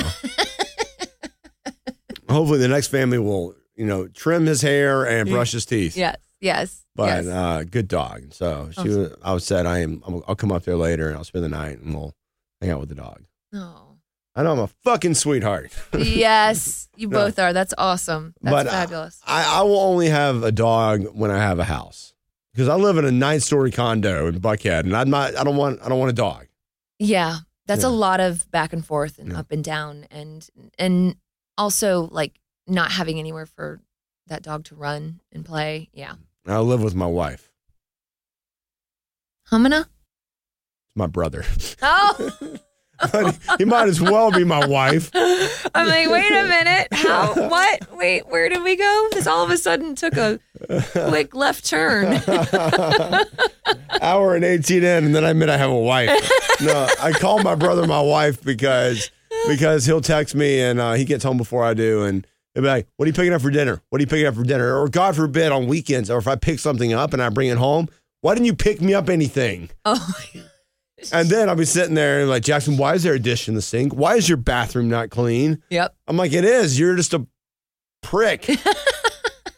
Is it his place or yours? Both of ours. Okay, so it's truly a shared apartment. Yeah, You didn't we're just doing. We, we just did it for two years, so Yeah. this is our last year living together. We just did it because we were both single, paying way too much for our one bedrooms. That you know, I lived in Vinings, he lived in Buckhead. Yep. and so we're like, I lived it. in Vinings. Yeah, I love Vinings. Yeah, that's where I lived when I first moved to town great little neighborhood area. Yeah, but, you know, it's cool. and close to stuff. hmm Yeah. So you you feel you're still ITP, but you get sort of the OTP feeling. Yes. But I'm as ITP as they get. I'm the biggest city boy now. Nice. Like I hate camping now too. I'm such a city girl that when I was a year and a half old, I threw a two day temper tantrum because I wanted to go to London by myself on the bus. I'm I shit you not. Two days. My mom put me down for a nap, hoping that I that I would get over it, and I cried myself to sleep. And then I slept for for hours, so much so that she went in because she was checking on me to make sure I was still breathing. And I'm standing up in the crib, and I see her, and I go, I've got a big smile on my face, and she's so happy that her little angel is back. And I say, "Mommy, I go London by myself on the bus." And this is when you lived She's right. like, "Ah." This is when you lived near London, Yeah, right? yeah, yeah, Oh, yeah. very cool, Yeah. man. Yeah. Uh, have you been to London? Uh, yes, I've been back once. I've been back once. Man, I, I would love to go to London. It's amazing. It's amazing. I'm I'm I think London and New York are my favorite cities. I would. I love I mean LA is a close second um just because of the topography and you know the mountains and the ocean and and especially when you get outside of LA, you know, it's just gorgeous. California is just beautiful. Some of the most in fact the coast of California is probably hands down the most beautiful um, terrain I've ever seen. But as far as cities and their identity, um, New York and London. I would down. love to live in New York. I, w- I went on vacation there a couple years ago, and oh, just obsessed with it. Yeah. Just the vibe, the constant go. Never sleeps. Yeah, and I'll be getting being able to get an awesome bagel and coffee after a run at one of those uh, places right there. Yeah. Oh, great. I love that life. Yeah. Uh, I would love to do some radio there. I mean, of course, that's number one market Do it. for radio. I don't know. I want to go. I want to go just be a beach DJ. They don't make shit for money, but they're gods. Like the the DJs I know on like say in like Miami or Daytona in Florida, or whatever. Like they don't make a lot of money, but they are gods. They drink free everywhere. They eat free everywhere. They You just go I to the beach. About Florida is that they know how to do a good like like beach shack, you know, like a good like beach dive dive bar on the beach where you can like just walk up in your flip-flops, your your bathing suit, your sarong, you just walk up and sit down and get a good freaking margarita and get some amazing crab dip, you Oh, know? yeah. Like and yeah, that's where those places I I've got a girlfriend from high school who lives down in Florida and like she's constantly she knows all like the local DJs. She's constantly at um fairs and festivals and stuff like that going on and and all the live stuff that they've got going on through the radio station and everything. Yeah. I think it's like this whole culture down there. It would be so much fun People are way more active, I think, in too. just to do it for like a year or two. So, what uh, current projects does old Claire Bronson have going on? Um well, right now Mr. Mercedes just Yeah. started airing the third season of Mr. Mercedes. Um I think we we just aired the third episode and um I'm on the whole season and so there's a lot of twists and turns and craziness ensues. Um so yeah, it's it gets it gets pretty crazy, pretty gruesome. So um and if you're a Stephen King fan, I, I mean I, I love his his kind of writing, his uh, storytelling, all all of his characters are just so well fleshed out and multi-layered and you know three dimensional. So Is- um, Is that the one Michael Cole's working on also? Michael Cole was working on The Outsider. I, I know he was doing a Stephen King thing He did The Outsider. Yeah. with me. yeah. because you know Michael's how all this is happening. What? Yeah, I Michael. didn't know this. Michael is the first actor I ever had on the podcast. He was like he was like number three on the podcast, and and then I took a long break from actors just because I kept focusing on rock. Yeah. and then I had Michael back on a while back, and he was like Jackson, why aren't you having more actors on? And I was like, I don't know. I just I would really like to. I'm just so late in the game. I feel like he goes, dude. There's no one really covering acting here in Atlanta. There's people that write about it from time to time yeah. but no one like on the on your level, like on the radio, that Yeah. you know is covering it. So he started sending me email after email and of people, and so yeah, every, everybody that I've had on since him, he sent me the emails for. Gosh darn him! What an awesome person, Michael Cole. Love ya. Yeah, he's good people. He's very good people. Um, yeah, he and I both worked on uh The Outsider, and um, again another. Ste- I did back to back Stephen King projects. How crazy is that? Um, yeah. Uh, and then and so so I've got The Outsider that comes out the beginning of next year. I think. Um, I just had two feature films premiere at Toronto at TIFF at Toronto International International Film Festival. Um, and those are Harriet about Harriet Tubman and Just Mercy. Um, two incredible stories. To, uh, it's so well deserved uh, uh, to get attention. Um, so proud to play a, the, I, I, a, They're small parts, both of them, but still, just to, I would I would do anything. I, I, would hold the boom to be a part of those projects. Mm. Um, so yeah, those come out soon. I think uh, both of them come out before the end of the year. I think Harriet comes out even sooner than that, like maybe in the next couple of weeks. Um, what else is going on? And then I, we did a both Scott and I. Oh, did he tell you about this? I don't know if he had done Greenland. Did he talk about Greenland? Me and, me and Scott had a couple beers. So you don't know what you talked about. I'm going to stop asking you questions about about my husband because well, you don't. Do you remember Scott Poythress? I'm married to him. I remember it very much because I was so I thought it was so cool because now I've had two married couples on the podcast. Yeah. Yeah. Yeah. Well, okay. So going off of that, um, so a movie called Greenland, Gerard Butler. Uh, they were auditioning when I was shooting when I was shooting Mr. Mercedes, and I shoot that. We shoot that in Charleston. So we had uh, an audition. The initial round was a self tape and then they did callbacks. And so I had to get back here. Thank God it worked out schedule wise, but I had to get back here for a callback, go in the room, um, and then and then head back to Charleston to shoot. Well, so Scott and I were not in the room together, but we both got cast on the movie. Um, and we got cast to play husband wife on the movie. That's never happened before. And Rick, the director, Rick Roman Waugh, he did not know that we were husband and wife. like we were never together in the room. And so on set, he's going, Hey, Jerry, get over here. Do you know that Claire and Scott are really husband and wife? he was so proud of that. So, um, so yeah, I don't remember. Oh, so that that's that's going on. That that uh, airs next year sometime. I'm not exactly sure when, but 2020. Um, yeah, I think I think that's about it. I just shot a, a an independent film, uh, a feature called Electric Jesus, which is really funny that you um, say that about the death metal because this movie is a very funny. It's a, it's a it's a great script, um, coming of age story about a Christian heavy metal band. Awesome. I'm just I, I'm I'm not into Christian music, but um, this this story was so well written and and funny, and uh, I forget the actor who played. You know Kevin from The Office. Mm-hmm. Um, he that actor is in it throughout. He plays the it's a youth band, and he plays their manager. Well, you should find Jesus, Claire. I I should. Let's organize a search party. Let's go. I, I'm I'm there.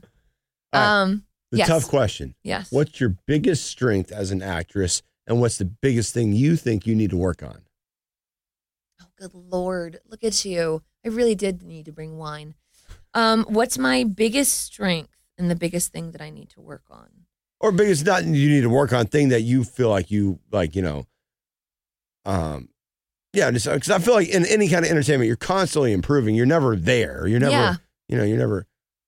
Um, I think that my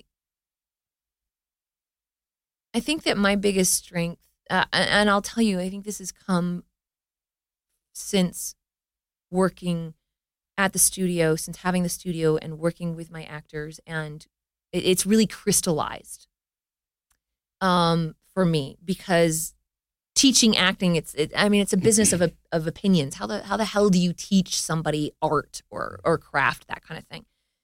Um, so everyone does it in their own way. Yes, exactly. And so it it really makes you have to formulate exactly how your process is and, and, and kind of because that's the best thing that I can impart upon them is is that well this is what I do this is what works for me and and not and also you know what works for other people as well. So and for me as a director it's all about like how do i bring out the best in them? Like whatever that is. I mean uh, even good coaches do that right? They, they're not it's not about like hey i'm the boss.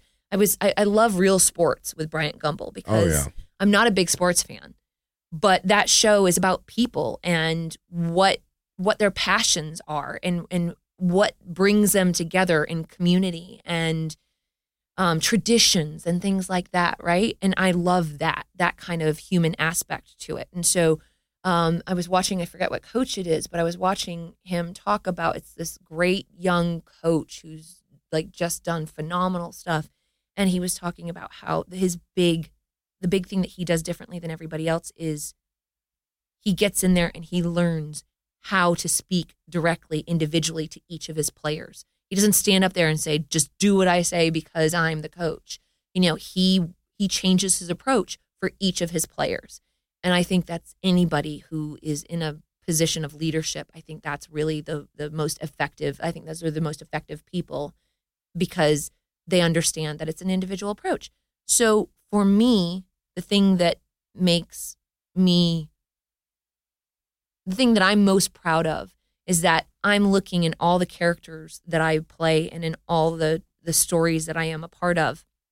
And I go okay who who does this character need to be in order for me to play this character? Because it's not about it's not about me pretending to be something else. It's about me actually utilizing my life my history my experiences and bringing that to the table. Yes, I've got to like figure out who this person is and this world and what I would be like in it. So you you bring those two things together and you've got this great amalgamation now of like a real fleshed out human being and that's my part in this whole that's my that's, that's the cog that I am as the actor playing this character. You know, taking this story because like Bill Hader even talks about in Barry he talks about going to his like they're now the experts on these characters you know? Like it's his show it's his world he created this but now he has to go to them and he runs ideas for their characters past them because they've now picked up the baton and run with it and and this whatever was on the page originally is now like so much greater because of this great partnership. And so so when I come in, I know that I excel in an atmosphere where I'm allowed to to bring me to the party. Does that make sense? I love how descriptive you are. you're, you're a wordsmith. Thank you. Thank you. Because I will tell you, um, doing interviews, uh, it's always like the bane of my existence because I am that person. I can never remember a name to save my life. Obviously, I've done pretty well today, but um, we've killed it. Yeah, we're, we're well, killing. Thank we're, you. We're doing awesome. Thank you. All right, lightning round right now. All right. Oh God. Okay. Quick question. Well, one, who's your favorite actor or actress? Merritt Wever comes to mind right now. I have I have a ton of favorites, so I I'm not an absolute person. Um, Unbelievable. You watch Unbelievable, and it's um Collette. What is what is it? Um, what the flip and flop? Um, she's on Unbelievable. She's she's uh she was on United States of Tara. Do you remember that show? Mm. Um, okay. Uh, but then Merritt Wever. she's she's the uh, uh the, they're the two leads on the show, and um Merritt Wever. just watch her. She she can. Some people say, "Oh, I would watch you read the phone book." You can sit there and watch her stare. You can sit there and watch her talk to herself. She's just so comfortable in her own skin. Uh, I first fell in love with her on Nurse Jackie. Do you remember Oh, that yeah, show? Yeah, yeah. Yes. Okay. Did you watch it?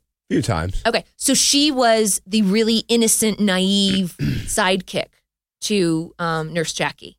So she was the mousy one, you know, Mm-hmm. um, very funny.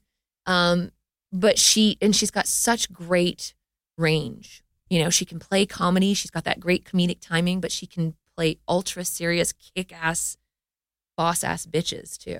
and I love it. Love it. Boss ass bitches. All right, lightning round. First thing that comes to your mind. Okay. What do most people think about you that is absolutely not true? Oh, First thing that comes to mind is people it, before they get to know me, they think um, that I'm kind of I don't I don't know if they think that now, but I've got friends of mine who like before they got to know me thought that I was like just kind of stuck up or didn't uh, I was somehow I I I don't know, closed off or reserved or conservative or what have you, fill in the blanks. But I mean, Catherine gets that too. Catherine Way gets that. Yeah. People think that Catherine is super conservative and all that kind of, and she ain't. I'm just, I'm, I'm bursting your bubble. She, uh, she is not, um, in the least bit. And so, yeah, I don't know what it is. I think maybe it's my height or, um, my nose. I don't know, but No. people think that I was very, I'm very refined, and I'm not. Yeah, I told Catherine during our interview, I was like, "You are completely different than I thought you'd be." Oh yeah, Yeah, yeah. She's she's got some stories. That girl is cray cray. She knew how to throw down in the day. Let's put it that way. Uh, what are two things you should know how to do but don't? Two things I should know: an English accent. No, I I do. I can do an English accent. I don't want to put out there for the world that I can't, but it does. It takes me a little bit for someone who's born there. It just takes me too long to. I, I have to work on it. Let's Yeah. put it that way. Okay. Two things I should know how to do, but um, sing. I was singing this morning in my bathroom, and I don't know why. I was singing like I was singing "You Are My Sunshine" because I love that song, and I have the pillow on my bed, and I was singing it to my puppies while I was getting ready, and I'm like, why can't I? I I loved chorus. I was in chorus growing The up. sun will come out I loved it. tomorrow. See, Bet your bottom dollar. you are my sunshine. That's a beautiful song. Did I, was that singing "You Are My You Sunshine"? are my sunshine, Uh. my only sunshine. All right, Claire, You stop singing. See, now I'm traumatized. Now I'm traumatized. You sound just like my mother. Damn it, Jackson. I'm out of here. I can't. I'm, I'm sure you're a great singer. I'm sure you are. yeah, whatever. Wait, what? So what, what's on your what's on the plate for the rest of the day without Scott? Old Scotty boy. We have a play reading at Drama Inc. Oh. Yeah, play thought you were called Gloria. I thought you were just gonna- Gloria. Gloria. I thought you were just gonna drink a bunch of rosé. Um, that too. That too. That too, Especially after this, after sitting here watching you drink a beer in front of me. Thanks. Just enjoy my alcohol while you're all sober. All right, you have a hundred dollars, only a hundred dollars uh, to burn for the day, and you have the whole day to yourself. What are you doing? Um, my favorite thing in the world, especially, is being in a town that I've never been in before and um, exploring, just getting lost. Whether it's walking, taking Lyft, ending up in a part of town that um, I've never been in, taking pictures, um, sitting in some like little small hole in the wall cafe, and just You only got a hundred dollars here, Claire. I've only got a hundred dollars. You can take a Lyft and get a cup of coffee and a hundred dollars, and take pictures on my iPhone. Absolutely. True. Yeah. true. All right. Um, what is a co- well, no? What makes you think? What makes you say? What was I thinking when you look back on your life? What was I thinking? I don't have regrets, so I don't know. Not much. Not much makes me think, and that's not because I haven't done stuff. Um, what was I thinking? so conservative. What was what? You're so conservative. You've never done anything worth trouble. That's a I've. I've sky I've gone skydiving. Badass. I, right? Yeah. I mean, I think that's My hat's cool. off to you. I'm sorry. I, I'm sorry. I, I, um, yeah, I, I've gone skydiving. Um, I don't, I don't shy away from things unless there's no like built-in, like rock climbing to me, like that kind of thing. No, that that scares the crap out of me because there's nothing to catch me if I fall. At least I've got a parachute. You know, I mean, I, I know that it may be faulty logic to some, but um, like jumping out a perfectly good plane. But um, yeah, I, I I'm I remember like almost falling off the edge of a, a small mountain, you know. And at the time, my boyfriend at the time totally saved my ass. So that might be a what was I thinking moment. Yeah, absolutely. That's a bad question. I'm sorry. You're my when you ask that for a rock band, they they say some night they got you know near death on heroin or whatever. Oh, fuck. Uh, I'm just Okay, joking. No, okay, no, well- no, no. You're you're you're you're a Mrs. Goody Good. You're you're, oh my god! you're a Miss Goody Two Shoe. Oh sorry. my god! Now I'm Miss Goody Two Shoe. Never smoked anything, probably. You know, always obeyed the law. Always wore your seatbelt. Oh no! well, get I can tell you uh, the night that Scott and I smoked a big fat J on our honeymoon, and um, and it went horribly wrong. Yeah, okay. What was it? I think? Yeah, yeah. Because all he wanted to do was was all I wanted to do was have sex, and all he wanted to do was play video games. So yeah, what what was I thinking? Yeah, wow. yeah. He's high and just wants to play video games. He wants to play video games. We clearly we learned all all too quickly that um both of us high very different results. See, I don't very like video results. games. I don't like video games. I can't. I He- can't do it. He loves video games. I, I just get bored. Um yeah. Well, we actually like bonded over like video games. Um I'm trying to remember it was Zelda. Zelda we would play. Zelda. Yeah, I'm I'm not much of a video games person, but with him, yeah, I I loved it, like those puzzle solving games. Um, yeah. All right, now I'm learning something. See, you said what do I need to work on? Clearly, I need to work on um, sharing my wild ass stories. Yeah, because I mean, I could, I could, I could entertain you for five hours with mine. Okay. Um. All right. Uh, since this is basically a rock podcast, what's your favorite rock band? Because Uh, it started out as a rock podcast. Um, I love U2. You two's great. Saw them last year. They're, they're I've seen them live a Yeah. couple of times. yeah, they're great. Um, uh, who who else? I I I, uh, I love Lizzo right now. That's my That is rock. not a rock band. I know, but I'm sorry. That is a catchy song though. It It's a. Are, are you kidding me? Everything she does is catchy. She came in in the station and I met her and she was like, "How you doing?" I'm like, "Man, you were you were a personality." She's fabulous. Fabulous. I love her. All right, one movie the rest of your life. What are you watching? One movie the rest of my life. One movie. You can only watch one movie or watch one TV show over and over. Um, one TV show over and over. The Sopranos. No, I've never seen The Sopranos. I never saw an episode of The Walking Dead either, or or Game of Thrones. I was cast twice in The Walking Dead. Really? You still don't see me either time. Welcome to being a working actor. I know. My gosh. Yeah. Yeah. Congratulations to anybody that wants to get into the business now. Yay! Uh, It's Yeah. so much fun. I tell people that are trying to get into radio here, like Atlanta's number seven. We're market number seven in Oh. the country. So a big deal. And I got my own show here when I was 27. And um and people will come in, they're like, I worked a lot of free hours. Of course, you probably worked a lot of free hours doing a lot of stuff, you know, paying your dues. Yes. People don't get that anymore, Claire. They don't understand that. Really? Yeah. Yeah. Yeah. Yeah. Like, I mean, We have actors who this this was a lot when we started coming into the studio wanting to just get in front of casting directors, do casting director workshops, just get in front of casting directors and just get famous. name names. Let's discovered. shame them. Let's shame Let, them. right now. Okay. Are you ready? Are you listening? Here we go. No. No. All the. Drama Inc. students are fantastic. They're fabulous. They're amazing. Yeah. We have one of your students coming in after you. Yes, you do. Yeah. I love her. Yeah. She's great. She's one of my students, actually. Yeah, we're doing a, a crossover collab kind of on because she has a podcast. Yes, she does. Yeah. A slate of mine. Yeah. Yeah. Yeah. I listened to Jason McDonald's episode. Have you listened to Jason McDonald's on the Scoped podcast? No. I have homework to do. No. Another thing I have to be better at, I guess. You didn't even listen to your own damn husband's episode I- on here. I- You I- probably won't even listen to your episode. I- I, I- am just gonna trash talk you during the whole thing. yes. In the intro, I'm like, this woman came in here, fucking just, she didn't know we drank beer. you know, she's coming here with a big ass jug of water. Clearly. God, talk about self indulge. this woman. And Right. then Jackson killed Claire. And then Jackson, I mean, the real Mr. Mercedes. Yes. Yes. Oh, Isn't that the premise? yeah. Yeah. It all starts with a, a really bad Mercedes accident. Mm. Not accident, planned. All right. What high level job, and we're almost done, don't worry. Uh, what high, what high, an hour and 43 minutes. I think that's pretty good. Is that good? Yeah. I mean, Some it doesn't feel like an hour and 43, does it? no. Because no. I'm a good host, baby. Yes, you I'm a good are. but I, I, I have improved on some. All right. So, real quick, I asked you what your strengths and weaknesses are. Uh, I'll, I'll say mine for interviewing.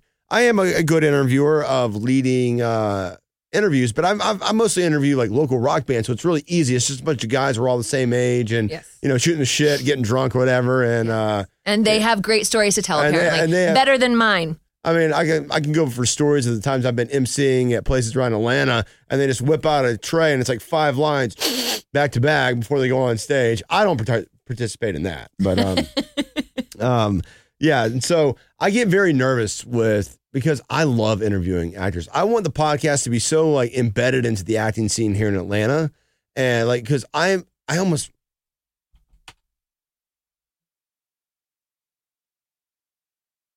Oh. so um so I and when I get to talk to a bunch of successful actors like you're like all of y'all that have been on, Uh-huh. it's I get nervous. I get really nervous because y'all have been in things that I love, like you know Jason being in um, uh, Vampire Diaries, you being in Ozark. Like these are shows I've loved and I've seen y'all in. So it's like I get nervous at times, and I so- and I sometimes talk about myself too much out of nervousness. So like when Catherine came in. I like, oh my gosh! I'm just like, sitting- she was the nicest sport about it, and I, I she never said anything. But I like, I went back and listened. I was like, Jackson, stop talking about yourself so much shit. And I feel like I have done great with you today because I went. Because you're not starstruck with I me. am. I was so nervous. Oh, come on. I know for all of y'all, for all of y'all that have been in. I, I mean, I wouldn't ask you unless I've known who you are or whatever. Yeah. And I mean, I've followed the acting scene here in Atlanta for years, and you know, kept up with it because I love acting. It was like my passion when I was growing up. So I, I think I've done better about not about keeping it. It's been a great couple of hours with you. I might even listen to this one. Oh my God, I might get Claire Bronson to actually Right? listen to this fucking podcast. Right, if it wasn't acting, what high level job do you think you could lie your way into with little to no experience and no one would notice? Oh, if it wasn't acting, what? I thought you were going to say if it wasn't acting, what would you want to do? And I was going to say directing. Um, Oh, do you have plans to direct? I just directed my first short. Oh, that's awesome. Yeah, Why didn't you say that earlier? It's called Stripped. Stripped. Yeah. Because we know Claire likes to be naked on the camera. chicka, bow, wow. Bow, wow. Yeah. Is, is that actually what it's about? Stripped? It's about stripping. oh, nice. No, it's not. Oh. Sorry. Right. Um, no, it's uh Are you you, a have fr- to watch it and see. Yeah. Yeah. Are you a frequenter of the strip clubs in Atlanta? A lot of good choices. a uh lot of good choices. I have never been to a strip club. Have you not? You are the most but I- bland person I've ever met. I I I, I'm joking. I You're- jump out of airplanes, You're a wild Jackson. animal, Claire. You're a wild Just animal. saying. You are Um, crazy. Scott is just No, I I I would I would like to go. I'm just it's not something that it's not my like necessary cup of tea. But I, I think I would probably like to do it sometime with friends, you know, that kind of thing. Yeah, it's a fun like it's an eh, interesting night of people watching. I'm like sure. I, I don't go for like to get my rocks off because like it's like paying for blue balls I call it. That's why I've never been a fan of that. But like my but my best friend got married last year, and of course one of the places we went uh, through the bachelor party. Of course we're going to go to a strip club for Yeah. one of them. So like stuff like that, it's cool and fun. But Yeah. you know, then you're there and you see the guy with the air tank, and he's like, and he's like just like trying to smack the ass and all that. And like, this guy comes here to get his rocks off. Yeah, I, I'm not big on like male strippers either. Like I just unless they can dance. If they can really dance and bring it, And do the helicopter. then hell yeah. Like uh, what is the helicopter? What is the helicopter?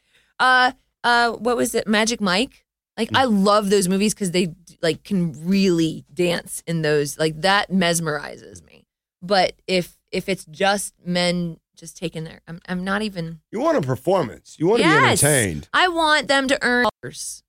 See, with men, it's hard. They got to try a little harder, you know, because they can't just like whip it right out. You know, they got to, you know, where with women, when guys go to strip Foreplay, club, please. Foreplay. Come on. rev it up a little bit, rev up the engine. I want a story. I wanna be- a story. You You, want to gotta- be, you want to be romanced, Yes, I do. You know, I'm but- worth it. I am worth it. worth the romance. but then with guys, you know, luck, the luck of being a woman stripper is you just go out there and like, oh yeah, there it is. Yeah, That's all you gotta do. Un- unbutton those buttons and guys just start the motorboat.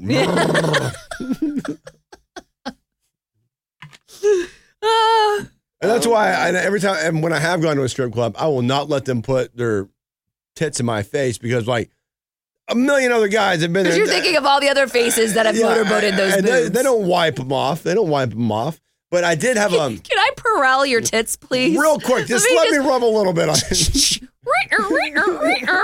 okay, there we go. Now continue. they're they're now go to go to town with them. I, I I did MC concerts at a strip club in Atlanta for like a year at the Claremont Oh, Lounge. oh, yes. I've been to the Claremont. Yeah, yeah I didn't even think about that. Yes, I've been to the see the Claremont. That's absolutely. That Yeah. place has got history. So it was cool to be able to say I got paid to MC concerts at a strip club. Yeah, Yeah. So you know. that's fun. Yeah. All right. What um, man? I'm so excited you're uh, directing your first short. Do you want to pro- progress more into directing? Yes, I do. That's awesome. Absolutely. Who? What's a director you really respect? What's a director I really respect? Um, I really respect Rick Roman Waugh 'cause I Mm. just worked with him, No. and he was lovely. I direct. I respect any director that, um, like for instance, um, you know, the director that I just worked with on um, this project that I told you about, Electric Jesus. Uh, you know, he he's. I think this is his first feature. I think so, or first or second feature, that kind of thing. Um, but he is, uh, he's an actor's director. You know, someone who can speak the language instead of just go, okay, do it again, but louder. Mm. Uh, you know, or be angry next time. You know, it's like, okay, great, thanks, all right, and and yes, we have to be able to take that and and translate what that means. But yeah, um, uh, does, does that answer your Yeah. question? No, I heard Clint, Clint Eastwood was just in Atlanta filming, Yeah, and I hear he has a great set. Like he's a great director. yeah. I hear he's very like go go go. When he gets a shot, moves on. Scott just worked with Barry Jenkins. Oh wow. and he said he was wonderful. It was absolutely wonderful. J- okay, um, favorite director Jason Bateman. Mm. Yeah, I adored working with him. He um he he talks things through. He um allows you time to uh to bring your ideas to it, your perspective. He's open. Um he rehearses stuff you know um so he he i mean again he's an actor. He understands what it's like to be on on our side of the table and so um on our side of the camera. And so um yeah when i i he didn't direct me in ozark but he directed me in the outsider and i adored working with him. And now he you know just won for his direction on ozark. So um rightfully so so. And last question. yes. What's what role are you really wanting to play that you haven't played yet? I want to play comedy. I want to do comedy, specific co- comedy that's right for me. I'm by no means do I. Andrea Savage, that's who I was trying to think of earlier. I'm sorry, Andrea Savage. I'm sorry because I've been on this big comedy kick because I've been watching uh, I'm Sorry and Schitt's Creek and Fleabag and all of these women are amazing women who um just excel and at the uh, are at the top of their game and um and but yet very personal with their craft. Um i i want to i i love comedy. I love good comedy. Uh, i love comedy that doesn't feel like it needs to conform. I'm i'm not real big in like into multicam sitcom. I'm sorry. But i i do love like outside the box comedy. And um and i really look forward to when i get to to jump into that world and play in that. Because I've people like to torture me a lot these days. Um, so yeah, I anything where I don't have to cry every single take. Uh, You know what you should do? You should go do stand up comedy. I should. Do you think I'm funny enough? No, but I No. think I, no, but I mean, I- I'm just saying. I'm just saying if no, you no, I don't. I'm just saying if you but you really should do it, Claire. Yeah, to if you want to act in comedy, you should, you know, instead of just acting in Oh. comedy, you should get up and do comedy. I do stand up comedy. Marvelous Mrs. Maisel. That's that. Have you seen that? That's about stand up comedy. It's about. Uh, And I'm just kidding, sweetie. You're hysterical. You're so funny. I've been laughing. I'm. You're killing me I've been laughing on the inside the whole time. No, I Uh-huh, think you could uh-huh. do it if, if you had the right material. Uh-huh. You know, you got that. You got that like sassy attitude that you know could like play with the crowd and like call people out. Yeah. I my students think I'm hysterical. Either that or they just oh, they're also trying to get into the business. They're, they're no, acting. no, they're sucking up because it's like you're their teacher. You're in the business, and they're They want an A in class. yeah, Yeah. yeah. Um yeah, I should go do stand up. Wow. Yeah. I it does fascinate me these days and Just I don't know do why. Just I go do don't an open why. mic, five minute open mic at Laughing Skull and uh, Vortex in Midtown. You're good. I'd have to write something. Yeah. I know. No, you should just steal a bit from like some of my big, like Jim Jefferies or Eddie Murphy. Again, that's from Marvelous Mrs. Maisel. Yeah. Yeah. Her her husband's the one who wants to be the stand up comedian, and he's the so she's there like supporting him and writing his. Or, or he's not even writing stuff; he's stealing people's bits and stuff like that. It's a good show. You should watch it. What's it called? Marvelous Mrs. Maisel. Marvelous Mrs. Maisel. Uh huh. And It's where, where, hysterical. where can you find this? Amazon. I have Amazon. I've, Yep. got, the, I've got the old Zon. Yep. Amazon. I, I'm, I'm get off on such tangents here. I know. Man. So uh, I love Amazon because you can just like. uh, Do you, have you ever found yourself spending way too much money on Amazon just because you can just one click buy yes. like things you don't even need? Yes. I've got I've, I've got like um I've got a um what what is he used uh fucking a vegetables Oh, puree. see, you're catching my disease now. I know A food Yeah, processor. food processor. I have one that's still in its box. Oh yeah, I've got a juicer. I've probably used. I have a three juicer times. too. Yeah, Yep. still in its box. Yep. You got uh, rice maker. They make it still- way too easy. yeah, it's just it's just one click, bam. There it is at your door. You know, it's already got your billing address, your shipping address, everything right there. One Yeah. click. Yep. One Yeah. click. I uh, I'm a big um advocate of these. So I used to be a, a dipper. Oh, So these grinds, they're coffee pouches. It's just coffee in it, coffee and vitamins. Really? Yeah, but it takes the oral fixation away. And so you put it in just like dip, and you getting your coffee Dip or penis. You know, I had to have an oral fixation for one. something. so you went that way. You chose that one. After trying them both, Yeah, I- I just I was like, what's going to work best for me here? hmm. What am I going to get the most I satisfaction? ran. I ran taste tests. Uh, Mm. oh, Claire, this was so much fun. This was great. too. Did you have a good time? I had a blast. awesome. I Me would too. love to do it again. Yes, I and I will bring rosé next yeah, time. please do. Rosé all day, baby. But as I always say, and like your episode 90, I've said it 89 times. I said it with Catherine. And just because you're a woman, I'm not going to not say it. Yeah. Next time you come on the podcast, you got to do one thing for me. What do I have to do? You got to wear something tight, baby.